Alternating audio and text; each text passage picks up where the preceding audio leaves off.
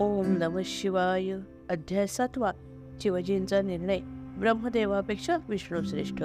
शंकरांनी देवाला अभय दिले आणि ते विष्णू व ब्रह्म विष्णू व ब्रह्मदेव यांच्याकडे आले. भगवान शंकर आल्यामुळे दोघांचा वादविवाद तिथेच थांबला गेला. त्या ठिकाणी एक तेजस्वी अग्निमय स्तंभ भगवान शंकरांनी निर्माण केला. हा स्तंभ हा स्तंभ खाली कोठेपर्यंत आहे हे पाहण्यासाठी विष्णूस आज्ञा केली. आणि वर कोठेपर्यंत आहे हे पाहण्यासाठी ब्रह्मदेवास सांगितले.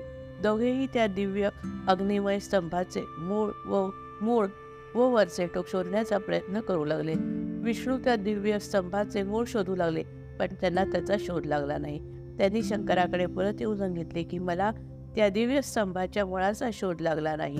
ब्रह्मदेव हा स्तंभ किती उंच गेला आहे याचा शोध घेण्याचा प्रयत्न करत होते. त्यांनाही शोध लागला नाही. परंतु त्यांनी खोटी साक्ष केतकी पुष्पास द्यावयास सांगून आपणास दिव्य स्तंभाचा शोध लागला आहे असे सांगितले. भगवान शंकरांनी हे सारे जाणले होते. त्यांनी ब्रह्मदेवास सांगितले की आता या दिव्य स्तंभाचा शोध लागणे शक्य नाही. तरी तू खोटं बोललास.